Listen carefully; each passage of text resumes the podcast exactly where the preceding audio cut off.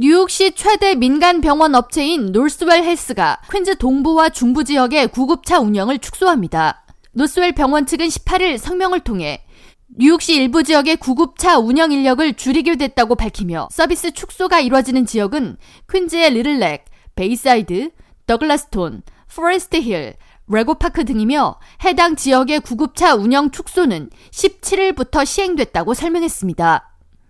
해당 지역들은 한인들도 다수 거주하는 지역으로 구급차 운영 인원 감소로 위급한 환자에 대한 긴급 대응 시간이 느려지는 등의 문제가 발생할 가능성에 촉각이 모아지고 있습니다.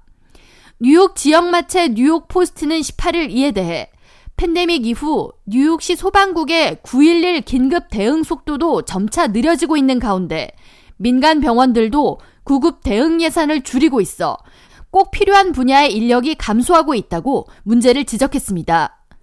매체는 생명을 위협하는 911 긴급전화에 대한 응대까지의 시간은 지난 2019 회계연도에 9분 22초였지만 2022년에는 10분 17초로 느려졌고 2023년에는 10분 43초로 더 지체되는 것으로 나타났다고 지적했습니다. 소방국에 따르면 출동 및 이동 시간의 증가는 생명을 위협하는 부상이나 사망을 평균 7% 증가시키는 것으로 집계되고 있습니다. 이런 가운데 뉴욕시경이 18일 발표한 경영 보고서에 따르면 경찰이 신고를 받고 범죄 현장에 출동하는 데 걸리는 시간은 2023 회계연도에 평균 14분 24초였으며 전년에 비해 1분 40초가 지체된 것으로 나타났습니다.